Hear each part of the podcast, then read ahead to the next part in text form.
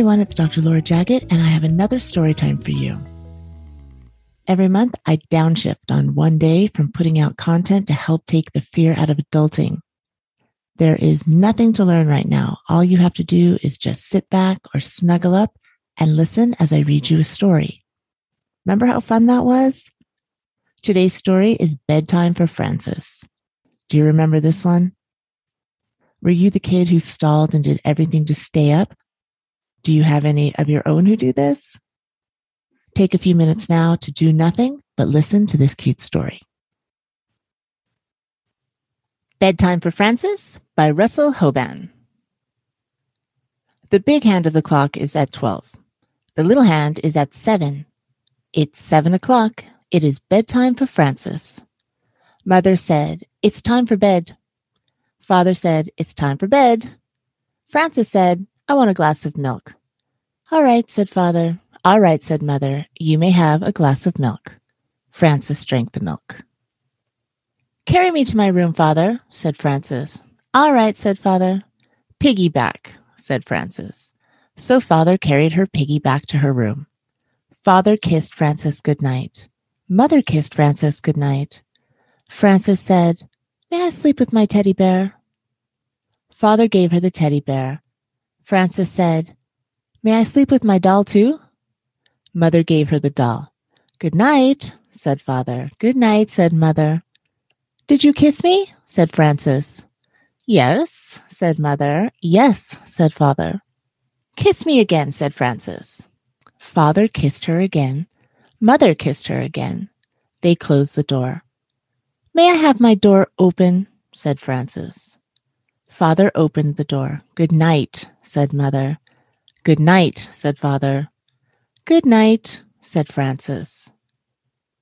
Frances could not sleep. She closed her eyes, but she still could not sleep. So she began to sing a little song about the alphabet. She made it up as she went along. A is for apple pie, B is for bear, C is for crocodile combing his hair, D is for dumplings, Frances kept singing through E, F, G, H, I, J, K, L, M, N, O, P, Q, and R, and she had no trouble until she got near the end of the alphabet. S is for sailboat, T is for tiger, U is for underwear, down in the dryer. Frances stopped because dryer did not sound like tiger. She started to think about tigers. She thought about big tigers and little tigers baby tigers and mother and father tigers, sister tigers and brother tigers, aunt tigers and uncle tigers. I wonder if there are any tigers around here, she said. Frances looked around her room. She thought maybe she could see a tiger in the corner. She was not afraid, but she wanted to be sure, so she looked again. She was sure she could see a tiger. She went to tell mother and father. There's a tiger in my room, said Frances. Did he bite you? said father. No, said Frances. Did he scratch you? said mother. No, said Frances. Then he's a friendly tiger, said father. He will not hurt you. Go back to sleep. Do I have to? said Frances. Yes, said father. Yes, said mother.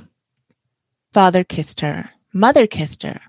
Frances went back to bed and finished her song on the way. She closed her eyes again. She still could not sleep.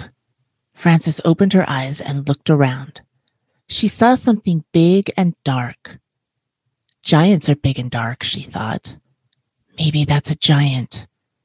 I think it is a giant. I think that giant wants to get me. She went into the living room. Mother and father were watching television and having tea and cake. Frances said, there is a giant in my room. May I watch television? No, said mother. No, said father. Frances said, The giant wants to get me. May I have some cake? Father gave Frances a piece of cake. Father said, How do you know he wants to get you? Frances said, Isn't that what giants do? Father said, Not always. Why don't you ask him what he wants? Frances went back to her room. She went right over to the giant and she said, What do you want, giant? She took a good look at him. There was no giant. It was just the chair and her bathrobe. So she went to bed again. Frances was not very tired and did not close her eyes. She looked up at the ceiling, and there was a crack in the ceiling, and she thought about it.